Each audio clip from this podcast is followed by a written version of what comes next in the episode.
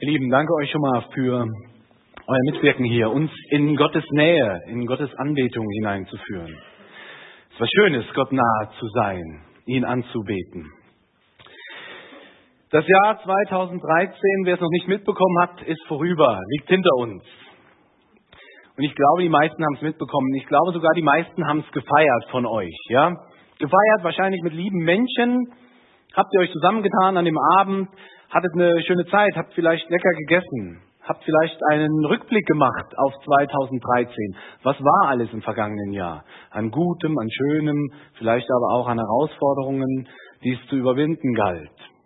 Ihr habt vielleicht auch einen Jahresausblick gemacht. 2014, was erwartet, was, äh, was erwartet mich in diesem Jahr? Was bringt dieses neue Jahr mit sich?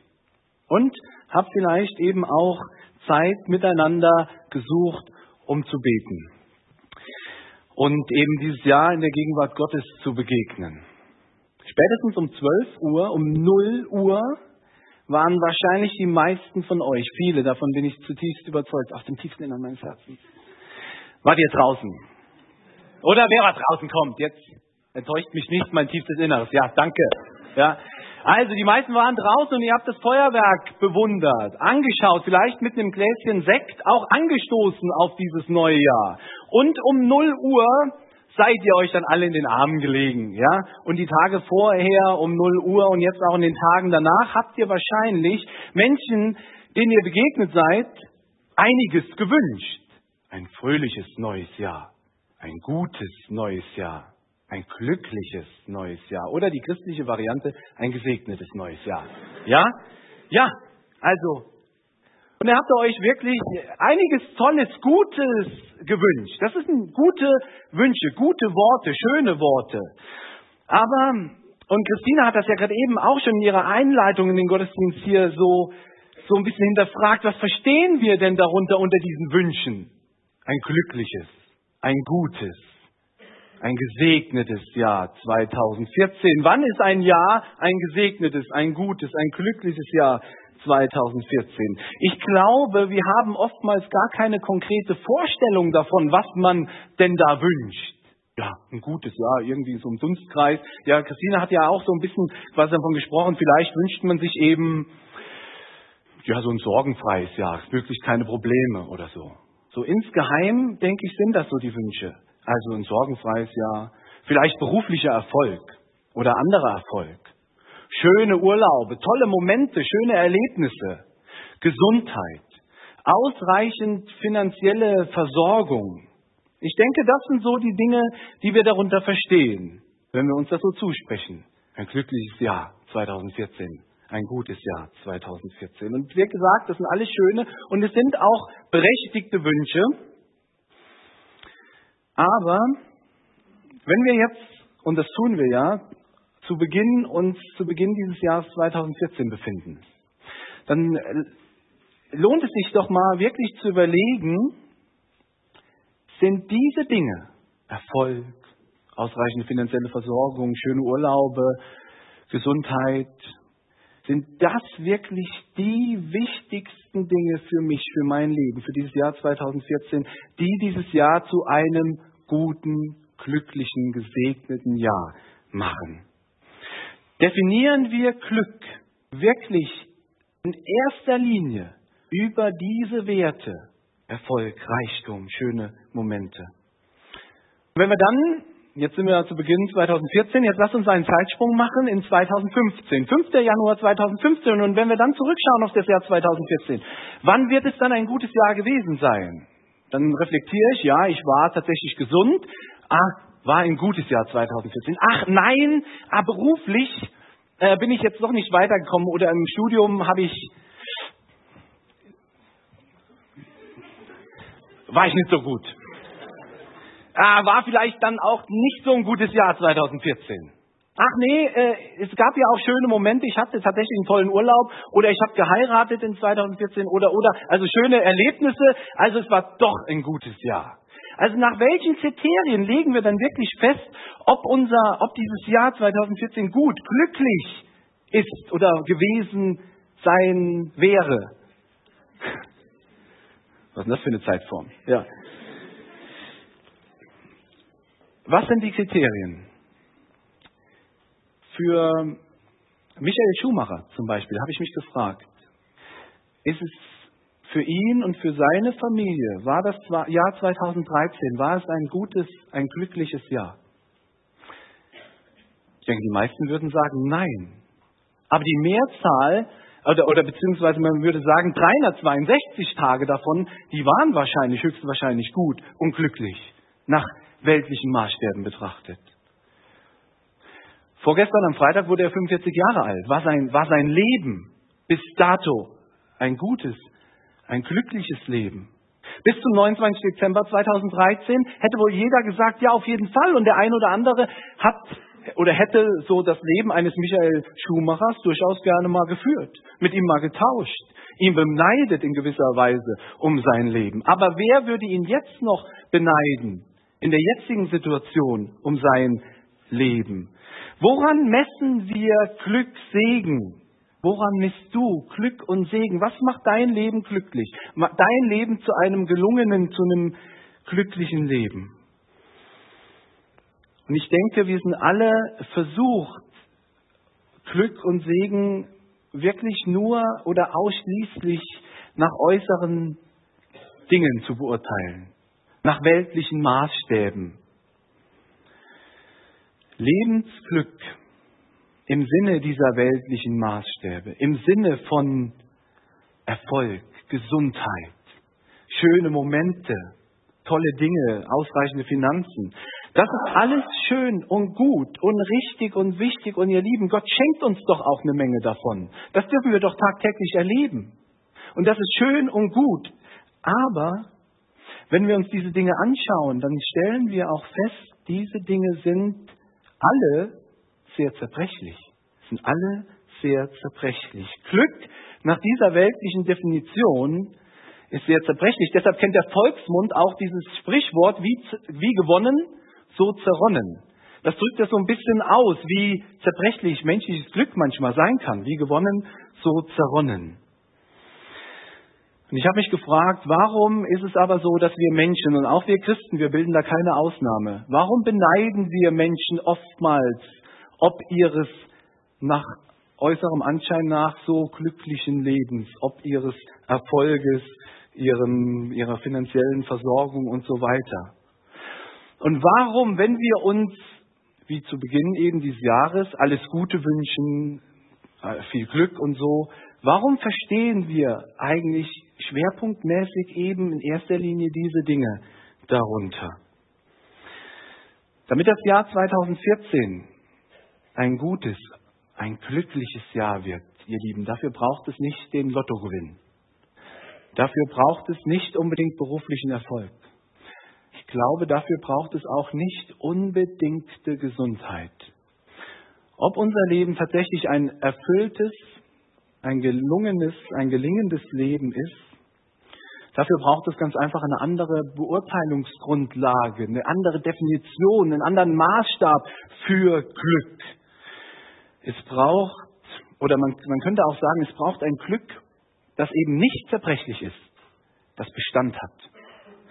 Und genau diese Definition von Glück, von bleibenden, unvergänglichen Glück, die gibt uns die Jahreslosung für 2014.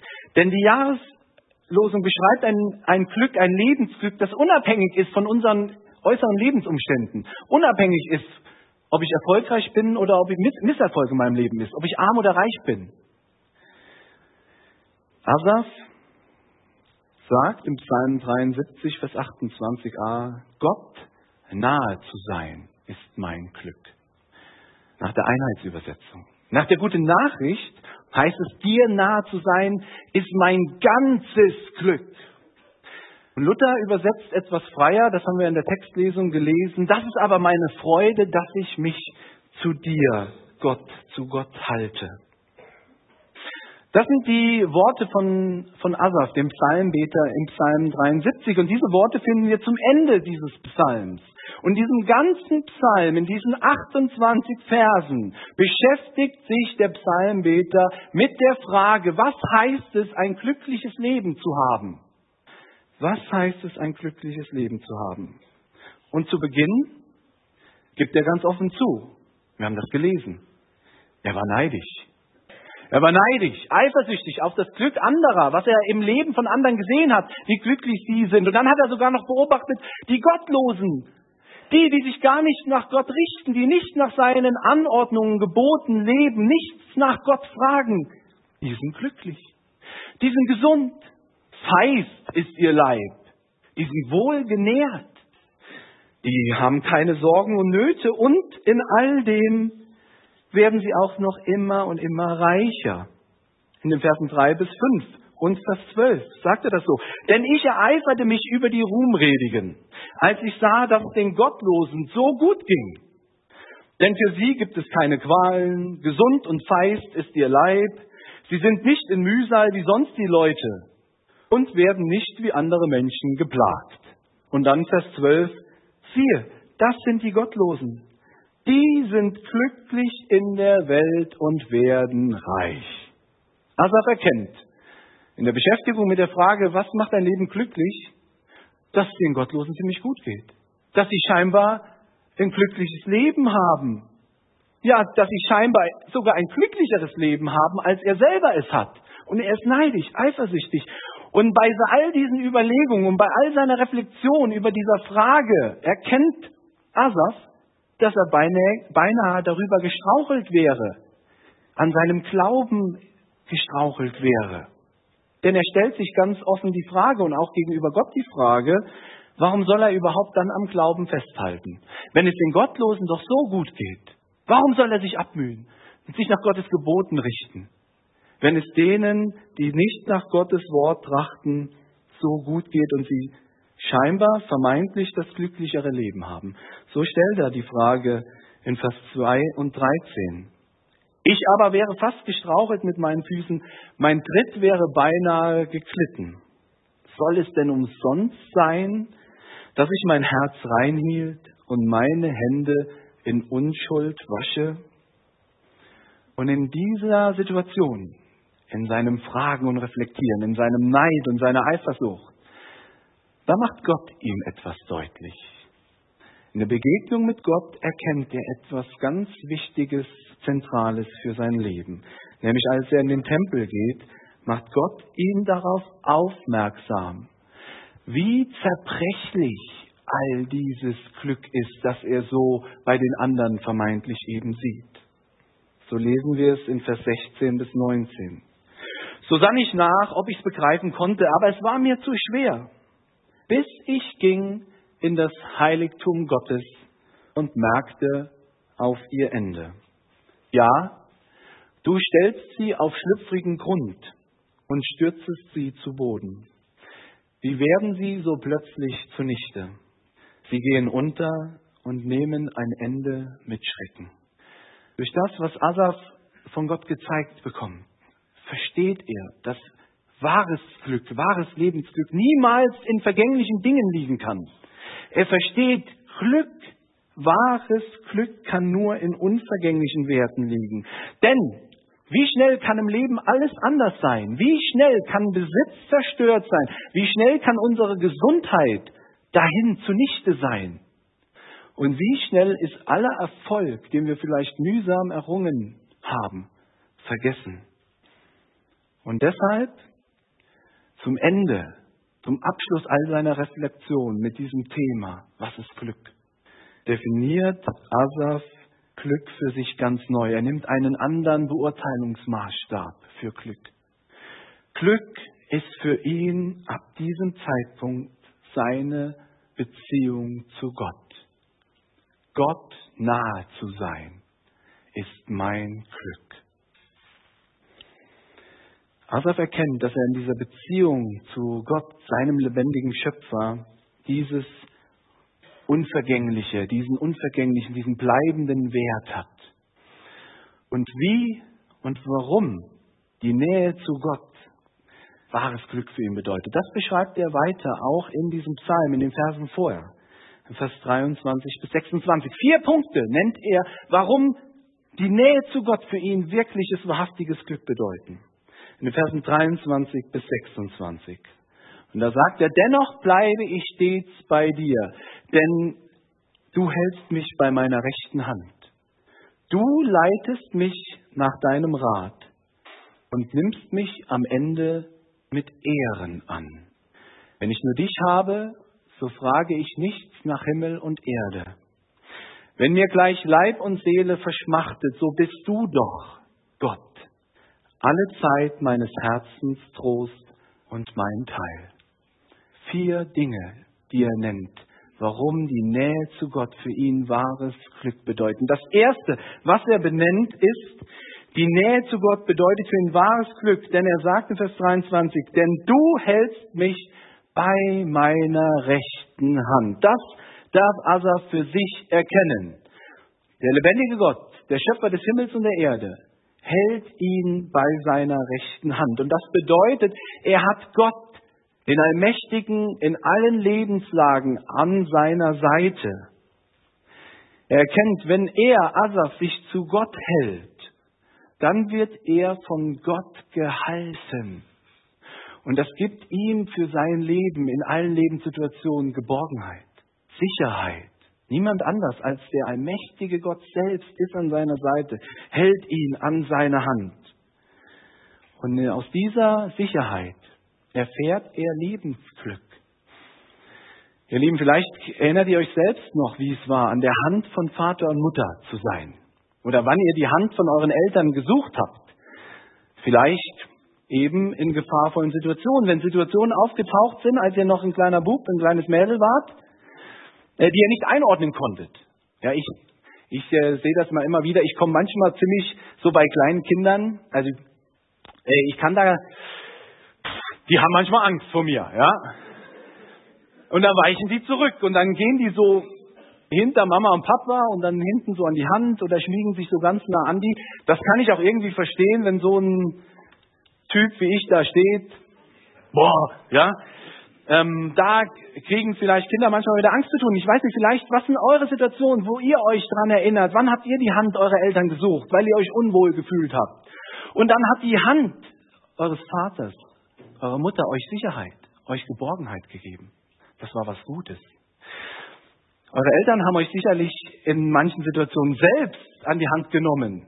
Nicht um bei euch Geborgenheit zu suchen, ja, sondern weil sie wussten, weil jetzt kommt eine gefährliche Situation. Die Überquerung einer Straße zum Beispiel, da sieht man es immer wieder. Die Mutter nimmt die Kinder an die Hand. Eine gefährliche Situation, besonders für Kinder. Dann gibt es Sicherheit. Bin an der Hand eines Starken. Und dann weiß man, wo man hingehört.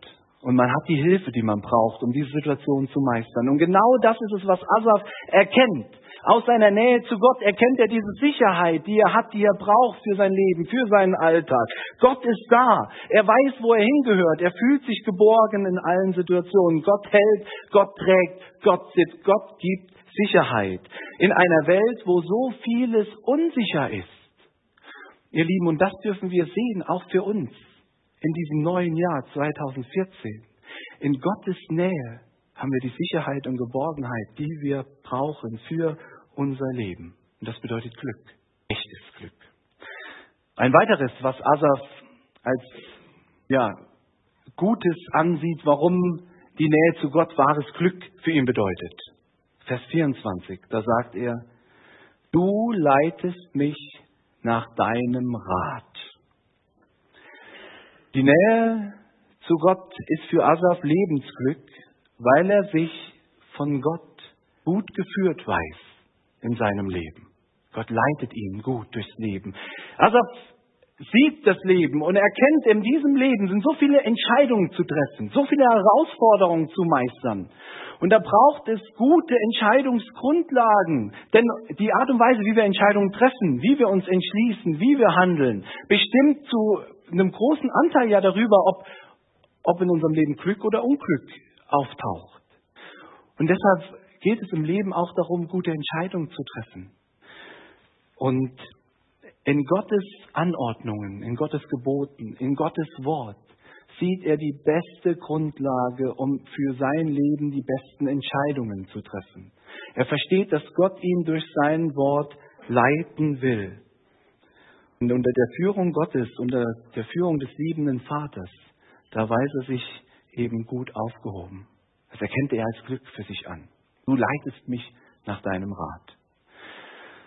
Ich weiß nicht wer, irgendjemand hat mal Gottes Rat, Gottes Ordnungen, Gebote, Gottes Wort verglichen mit Leitplanken. Leitplanken auf der Straße. Es ist ja oftmals so, dass wir vielleicht eher dazu tendieren, Gottes Anordnungen als Einschränkung zu äh, beurteilen. Gott schränkt mich ein, er will mir irgendwas vermiesen. Aber ihr Lieben, so eine Leitplanke, da kommen wir doch auch nicht auf die Idee und sagen, das ist ein Hindernis, das muss weg, da will ich durchfahren. Oder wer hat sich schon mal bei der Verkehrswacht beschwert, dass die an irgendeinem so Pass in den Bergen eine Leitplanke hingestellt haben, weil du da doch fahren wolltest? Beschränkt mich ein in meiner Freiheit. Ich habe ein Allrad, der schafft das. Ja? Würde sich niemand von uns beklagen, weil wir die Sinnhaftigkeit von Leitplanken verstehen. Leitplanken leiten uns sicher durch den Straßenverkehr, dass wir eben nicht abstürzen. Und so ist es auch mit Gottes Wort für unser Leben. Gott will uns leiten nach seinem Rat. Wie glücklich, wie dankbar sind wir für Gottes Wort in unserem Leben, für dieses Jahr 2014. Erkennst du, dass es gut für dein Leben ist, nach Gottes Wort, nach Gottes Rat zu handeln?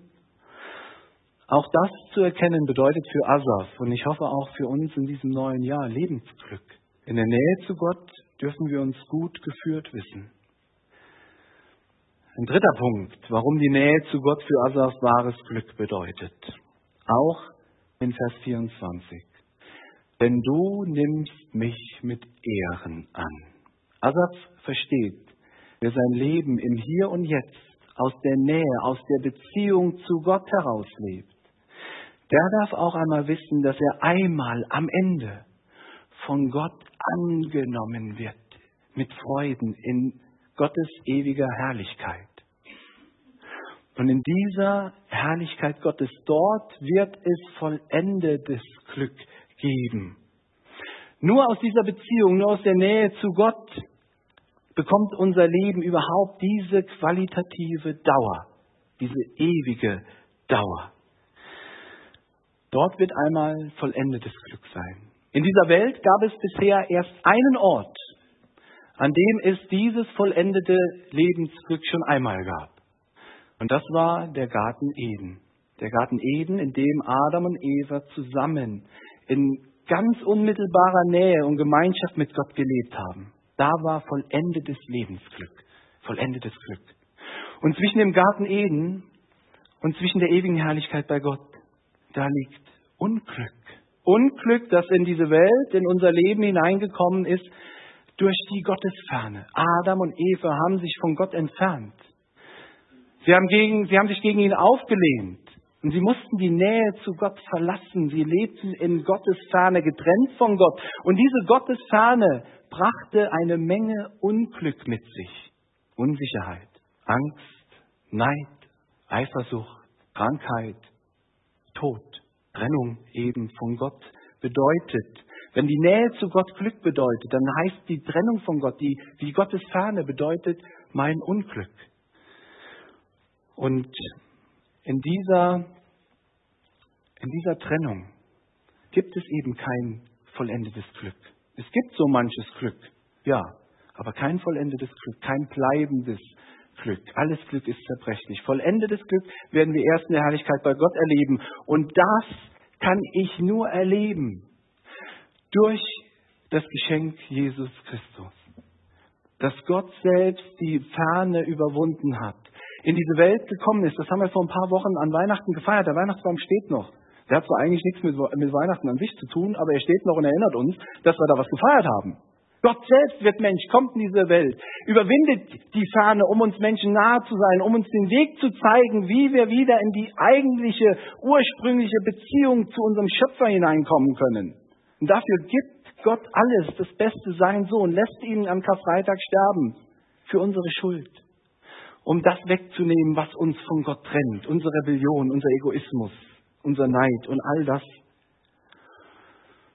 Und wer an Jesus Christus glaubt als seinen Herrn und Erlöser, der hat wieder diesen Zugang zu Gott.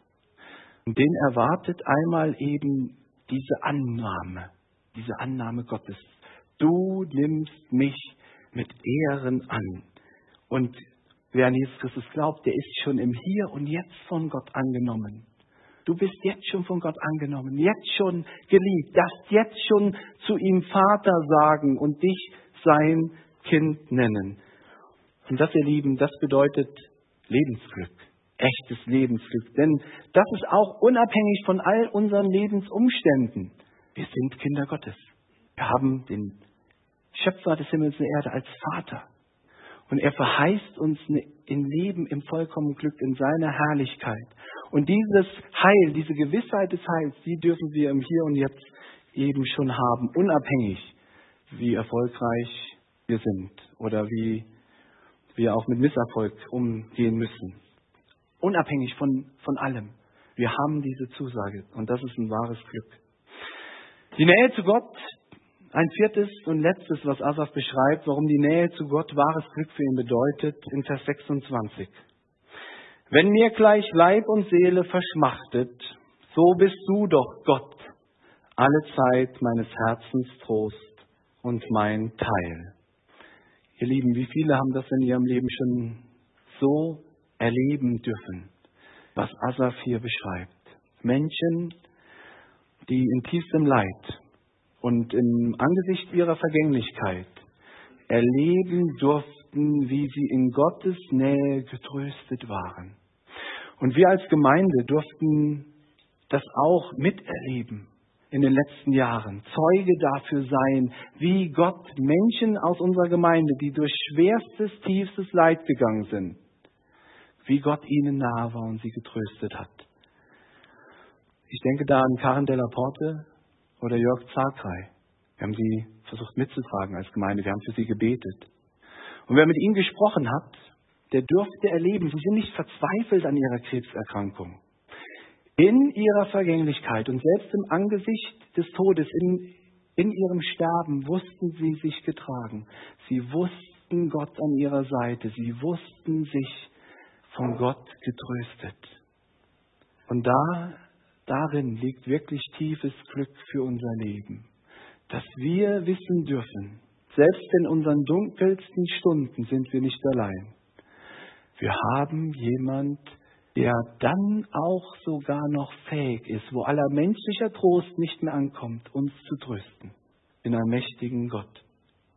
Und deshalb betet König David auch im Psalm 23, und ob ich schon wanderte im finstern Tal, fürchte ich kein Unglück, denn du, Herr, bist bei mir.